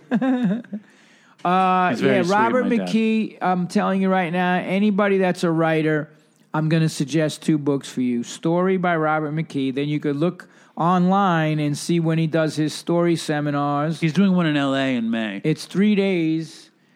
It's a it's it's it, it, it, it's a life changing experience to go to that three day course, and then he does genre, genre workshops, and also read The War of Art by Steven Pressfield. The War of Art. Yeah. Like I suggested to read that book on Joe Rogan's podcast, and then he went and read it, and it's like, dude, I read that fucking. He posted about reading It's the called The. War of Art. The War of Art by Steven Pressfield. All right, I'll check it out. So the War of Art is the only book besides his book that McKee sells at his, seminars. That's how I found out about Steven Pressfield, who's like this amazing old school writer. When you had to be a real writer, not a fucking hack. Right. right. Your book is really well written. Well, you know, I have been studying uh, film writing, so I came at it from like, okay, uh, what what makes a scene? What what's what's the substance of story? What's the five parts of story design? Inciting incident, progressive complications, crisis, climax, resolution. Right. So, what's the inciting incident uh, uh, of my whole story? It was the night my father broke down the door and almost murdered my mother, Right. and she spun out. So, like, you start to see that you, you know having a great story is one thing knowing how to tell it that's that's That's another thing. that's a whole nother ball game So what do you do? Because I, I know how much you help people. I mean, you're, you're feeding people and you're guiding people and you're doing films on on the prison system and, and all this. stuff. yeah i did the documentary uh, called 30 to life which was with uh, Paul de Gelder, the Australian Navy Yeah. SEAL. His arm and leg was taken by the bull shark, Yeah, yeah. and Kip Anderson, who did What the Health and uh, Cowspiracy. What do you do when, when drug addicts and alcoholics come to you because you don't do 12 step? I, I wanted to start a, a weird kind of vague movement called the alternative recovery movement, which was basically there's a billion ways to get sober, Yeah. there's a billion ways to get well. Well, you know what? I tell some people, listen, man, some people do have to go to meetings and work a 12 step I do. program. Yeah, and, you know, and if they're on that level, then what I tell them, I reach out to my friend Michael Alago. He has a movie on, if you haven't seen his movie, he signed Metallica. He discovered Metallica. He fucking. Which movie? It's called Who the Fuck Is That Guy? It's on Netflix. I don't think I saw it. It's fucking amazing. Okay. But he's in recovery and he helps addicts. That's his thing. So it, you know, I tell I tell them, listen, man, if you're in New York, go catch a meeting with Michael, or you know, go to a meeting, start going to meetings, work your program, do whatever, or you know, take up this spiritual philo- philosophical path. See, the mind. It, it, it says in the Gita, the, the, the mind is more. Uh, it's it's easier to control the raging wind than it is to control the mind. Right. So this the the the once you've actually become free from the physical addictions of drugs, then it's a mental game because it's no longer my body needs this heroin, my body needs this crack, my body needs this cocaine or these pills or whatever. Once the physical addiction is gone, then it's a seed that takes place in the mind. And if you water that, it's going to flower and you're going to use. So I tell people listen, you have to learn to control the mind by the intelligence. That's what yoga tells you, right? So when the mind says, yeah, come on, let's go get that fucking bag of dope, the intelligence has to say, where the fuck is that going to lead me? If I do that, and that's the thing, it, it- people just act impulsively, and you have to learn to. Yoga teaches you to pull back from that and realize I'm not the sen- I'm not the five senses. I'm not the mind. I'm even not the intelligence. The the the who I am is situated beyond the atma. The soul is situated even beyond the intelligence. Although the soul's giving guidance through the intelligence and what's known as the paramatma, the super soul, is God seated in the heart of, of each of every living entity, giving direction.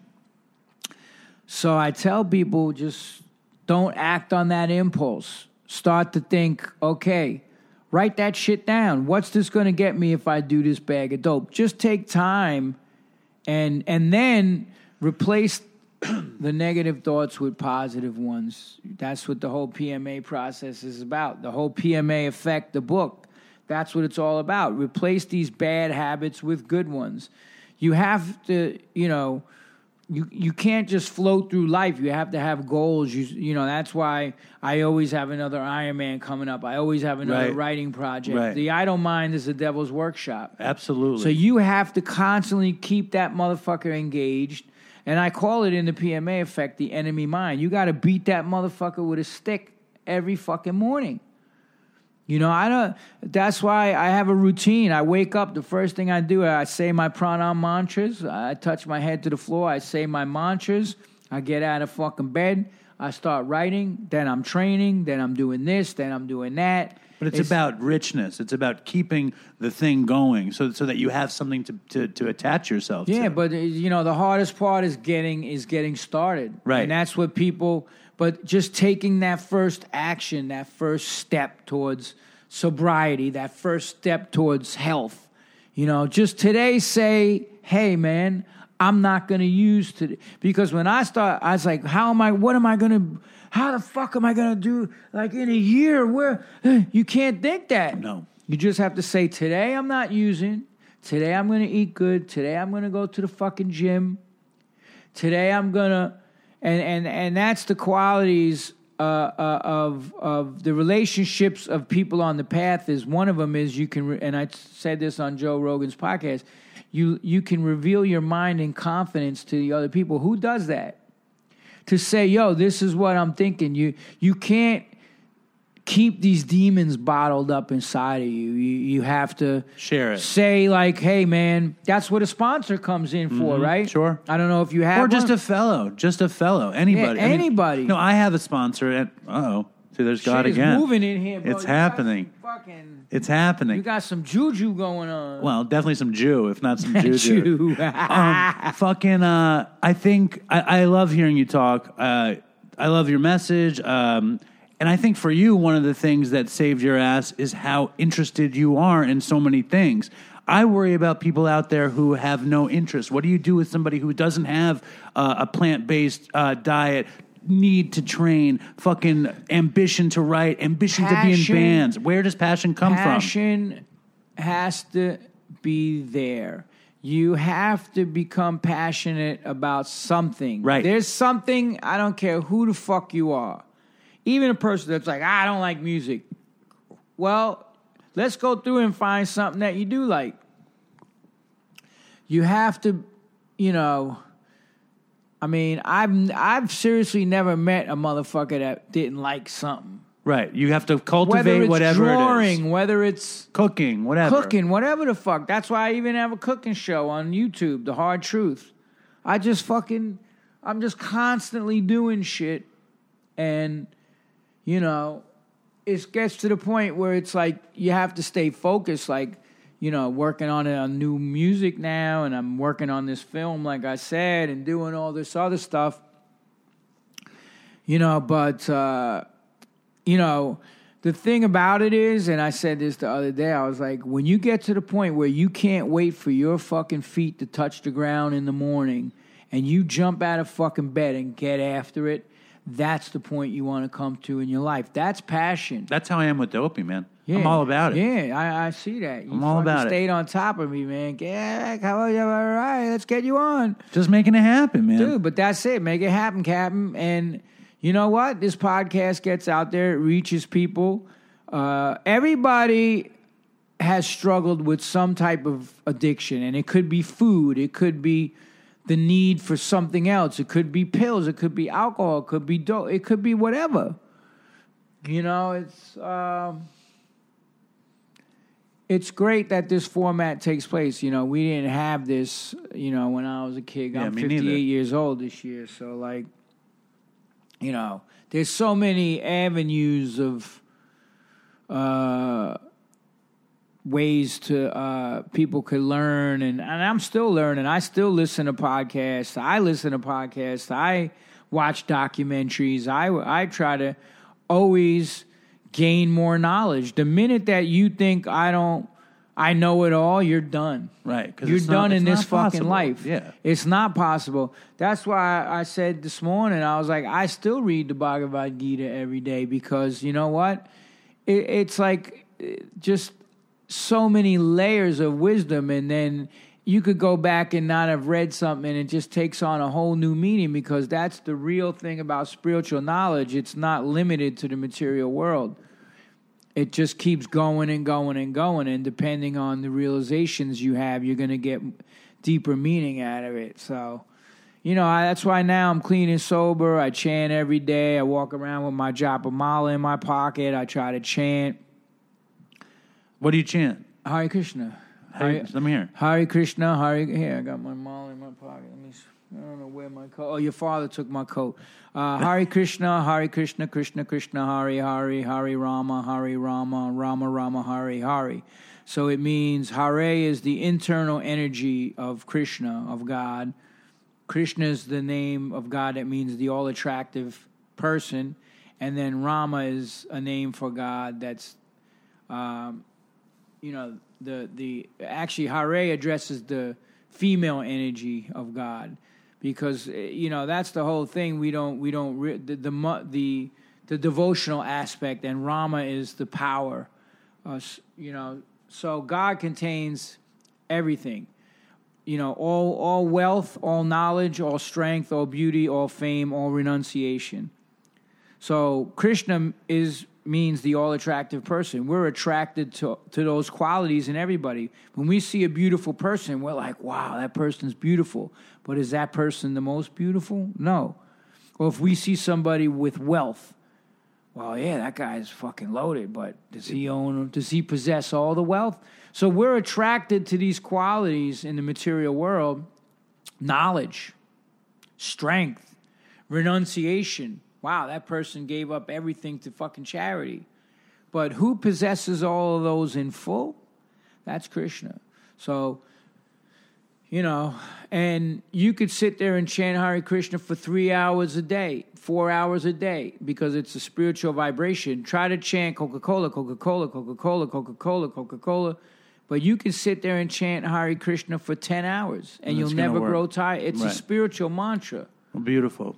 So that's why I do it. And and and man, mantra is a Sanskrit word. Man, M A N means mind, and tra, T R A, is to deliver.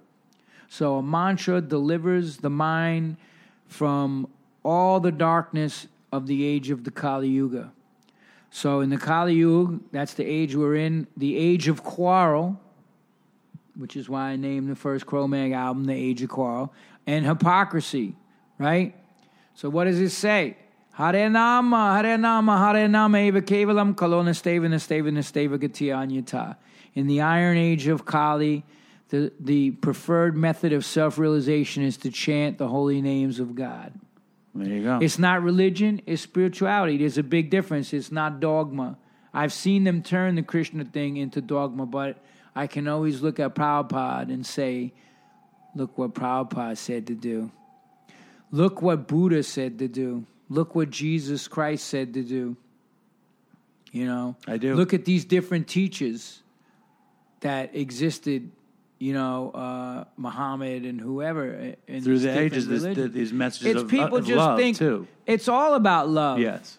And people turn it to suit their needs and turn against each other and make religion this ugly fucking word. And it's not supposed to be that. It's supposed to be this incredible, loving, be gigantic just thing. like in in America they call the sun sun. What do they call the sun in Spain? Sol, S O L. So we have a different name for the sun depending On our language. Yeah, but we're talking about the same sun in the sky. It's not your sun and my sun. Eh, There's one sun in the sky. There's one moon that we see on Earth. And people just get caught up in thinking that their way is the only way. Everybody else, this dogmatic, you know, the born again Christians, you're going to hell to burn eternally. I was like, where the fuck does it say that? Like, how could a God that's full of compassion let you burn in hell eternally? You know, it's just, it's dogma.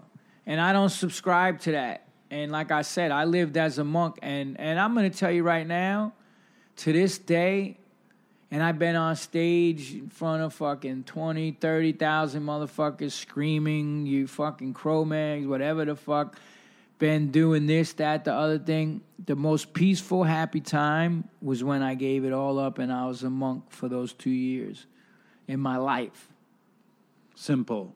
Simple living and high thinking. That's what Prabhupada said. So we get so overcomplicated. We overcomplicate everything in our fucking life. right. And it's really just, yo, get all that shit, shuck it off, boil the shit down to the bare necessities. You need a roof over your head. You need you need to do work on yourself internally, spiritually. You need food, good food to eat, and good friendships. Right. And that's the important things of life. All this other shit is bullshit. This, you know, th- this, Ambitions and, and, and possessions well, and you all sh- yeah, shit. yeah. I mean, you know, everything in the material world is temporary, Right. right? Like, why you, you don't see no any any uh, luggage racks on Hearsts? Because as we say in the Cro-Mags, you came, you come into this world with nothing except yourself. You leave with nothing except yourself.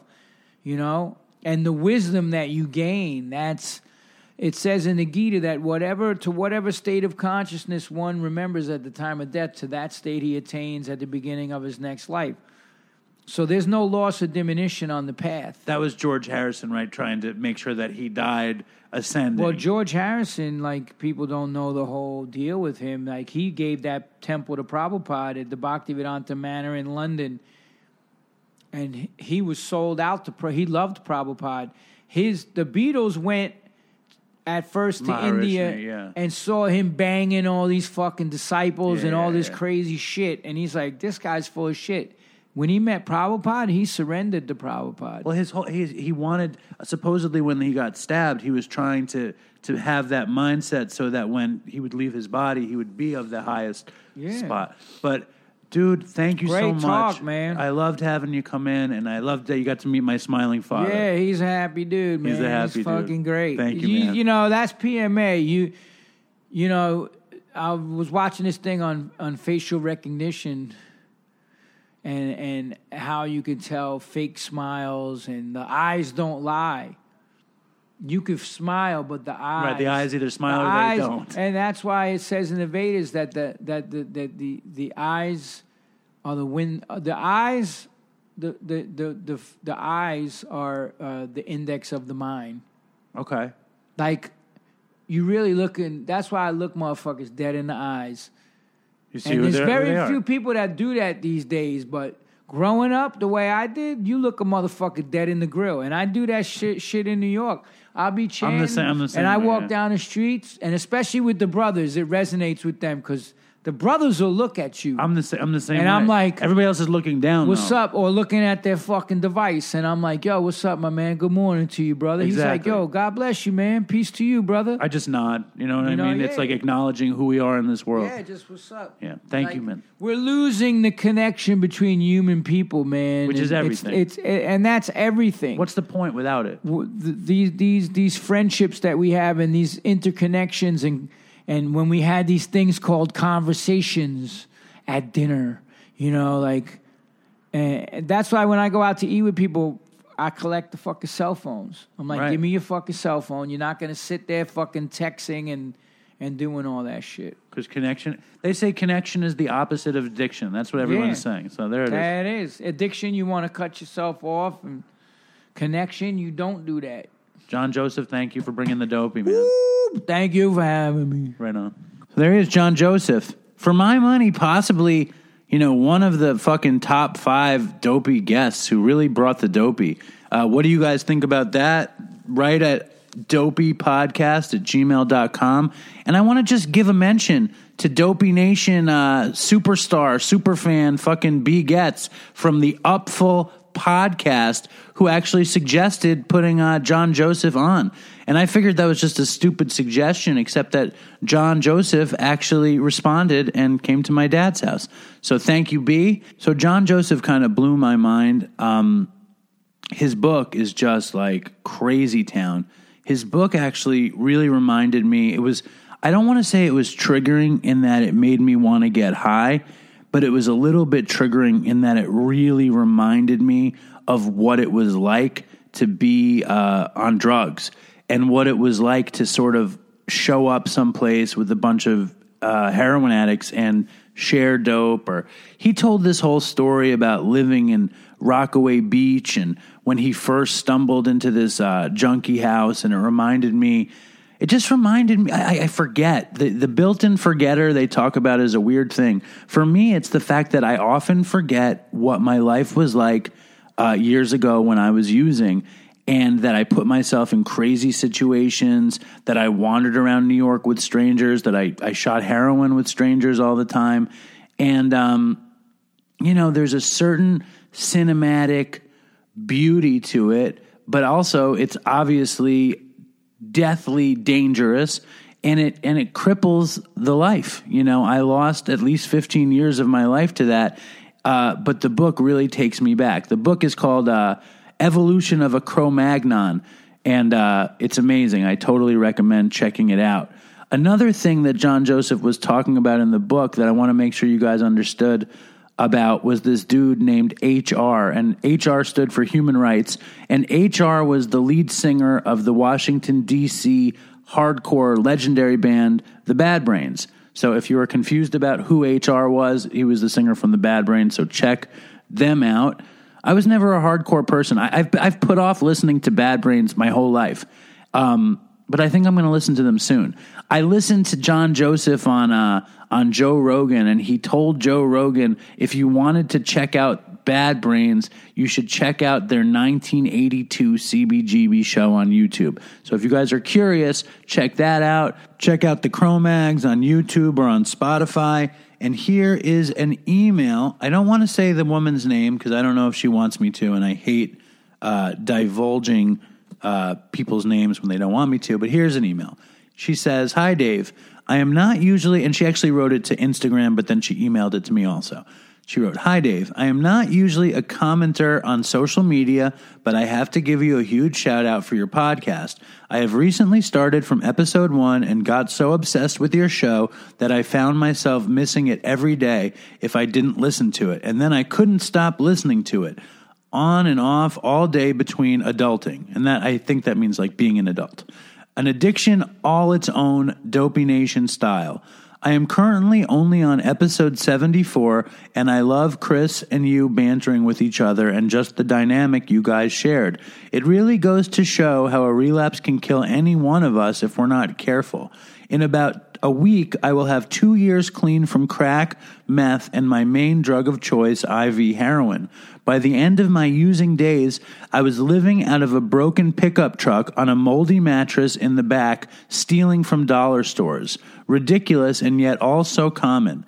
I met my now husband in treatment, and we moved to a different state, dabbled a bit, and got clean fully. We had a baby girl, we bought a house, and now I'm going back to school to finish my degree and hopefully become a licensed drug and alcohol counselor. That's the goal. Mainly, I just want to say what you're doing is identifying with so many people, and in a world that has so many addicts feeling alone, it is the best thing that you could offer. Keep it up. I now have a new addiction, and I call it dopey. Keep doing what you're doing and fucking toodles. Thank you. That means a lot. I have to say, I've been hearing from a ton of people. I feel like I'm hearing from more people now than I've ever heard from, and it's incredibly uh, satisfying uh, to know that the show does something for you.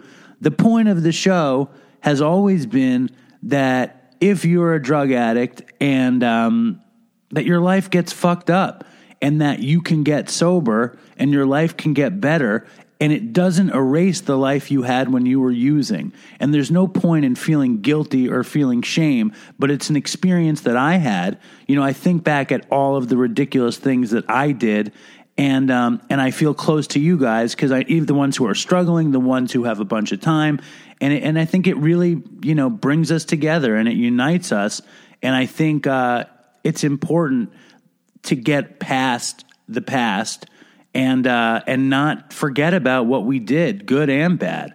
You know, obviously the dopey stories are awesome, and sometimes they're terrible. But that's how life is. Sometimes it's awesome, and sometimes it's terrible. That's my deep thought from Dopey. If you guys want to send in a voicemail, fucking record it on your phone and um, and send it in. You know, I actually went to Katz's today. Uh, I've been doing catering like a fiend every day as another fucking catering event. We did this huge party today, and I came back, and Ishmael told me he missed you guys, and he recorded a little voicemail. So here's here's Ishmael. Hold on. Hello, Dopey Nation. I missed you. This is Ishmael. Uh, I hope everybody's cool. I'm so excited. Uh, I, I've been busy. I like to keep myself busy. And uh, I like a lot of actions. And it's been a lot of action lately. Uh, the coronavirus, I love it. What else do you love? The fight, the war between Iraq and uh, Iran and uh, the U.S. That's exciting. Uh, exciting, and uh, the impeachment for my friend Donald Trump. And uh, hope to see you soon. Bye bye. So I love hearing from Ishmael on uh, on the show. And if you guys were confused, he was saying how much he enjoys action. He enjoys the action of the coronavirus and the impeachment and the Iranian U.S. Uh, standoff. Ishmael voted for Trump. Uh, don't don't give him shit about it, but he's probably the one of the few Egyptian waiters in a Jewish deli that voted for Trump. And uh, if you want to ask him, he would say, "I love action." He just he likes wild shit, and um, you know that's Ishmael, man. And uh, if you guys ever go to New York City and go to Katz's, you have to ask Ishmael to take care of you. And then uh, tell them that you like action and say, What is this, Martin Luther King Jr. Day or something? And that's, of course, Ishmael's uh, racist uh, rant against Martin Luther King Jr. Day, but don't hold it against him. It's just a joke. Um, in other more, and more, more serious news, exciting news, uh, the Dopey Nation Scholarship has awarded the second scholarship to our friend Charlotte. She's going to go to uh, New Haven, Connecticut, to a place called Turnbridge for long term treatment. So let's wish Charlotte the best. And it looks like uh, Josh from Mountainside is going to get another scholarship to aftercare. And that blows me away. Uh, none of us, me or Chris, never could have imagined um, actually getting rehabs to help addicts. Like Chris and I, you know, spent our our families spent money at rehab. It's like we always laughed at the irony of us actually benefiting uh, these kinds of places and, and helping people get clean after all of the chaos we caused. So I think that's pretty cool. And that's going to wrap it up from another edition of The Dopey Show. Follow us on Instagram, follow us on Facebook, follow us on Twitter. Leave a review on iTunes, but please make it positive. I don't want to read any more negative reviews that I interrupt my dad too much. And uh, and look at this, finally an episode that wasn't gay for all of you homophobes complaining about the gay portion of Dopey. This was an incredibly hetero, albeit possibly ultra violent episode of Dopey. So look for some gayer episodes in the future and, and not even a Jewish guest. So no gays, only one Jew, because you never really know what you're going to get on the Dopey podcast. But I want to thank everybody for doing everything you do. I want to thank, uh, you know who you are. Fucking, do I have to thank you guys all again? But I will. I'm going to thank Sam. I'm going to thank Sarah. I'm going to thank fucking Aurora. I'm going to thank Brad for doing nothing. I'm going to thank the Facebook guys, fucking Andrew and Leah and Catherine and uh, Paulina and fucking my boy on on uh, Reddit, fucking uh, what's his face, Cormac. And I actually got an email from an old dopey fan, uh, a voicemail from the great Karneef in Canada. Um, so I'm excited for that. I'm wondering how many old school dopey listeners there are out there. And before we go, ah, there's this dude in Hawaii named Pete, and he writes me on Instagram, and he's an old time dopey fan, and he's been struggling. And uh, he actually just got on methadone, and um, he's looking for someone in Hawaii to take him to a 12 step meeting. So you're in Hawaii, reach out to me, and I'll hook you up with Pete. There's your fucking shout out, Pete. You fuck. He's been begging me for a shout out forever but he's a good dude, and uh, I wish him well. And there's a dude in the Dopey Nation named Ben, and he sent in this version of uh, of If I'm Not Home, I'm Out Walking Around. And I told him I was going to play it, and he's reminded me very well to play it. So here it is. Uh, stay strong, Dopey Nation, and fucking toodles for Chris, and so long.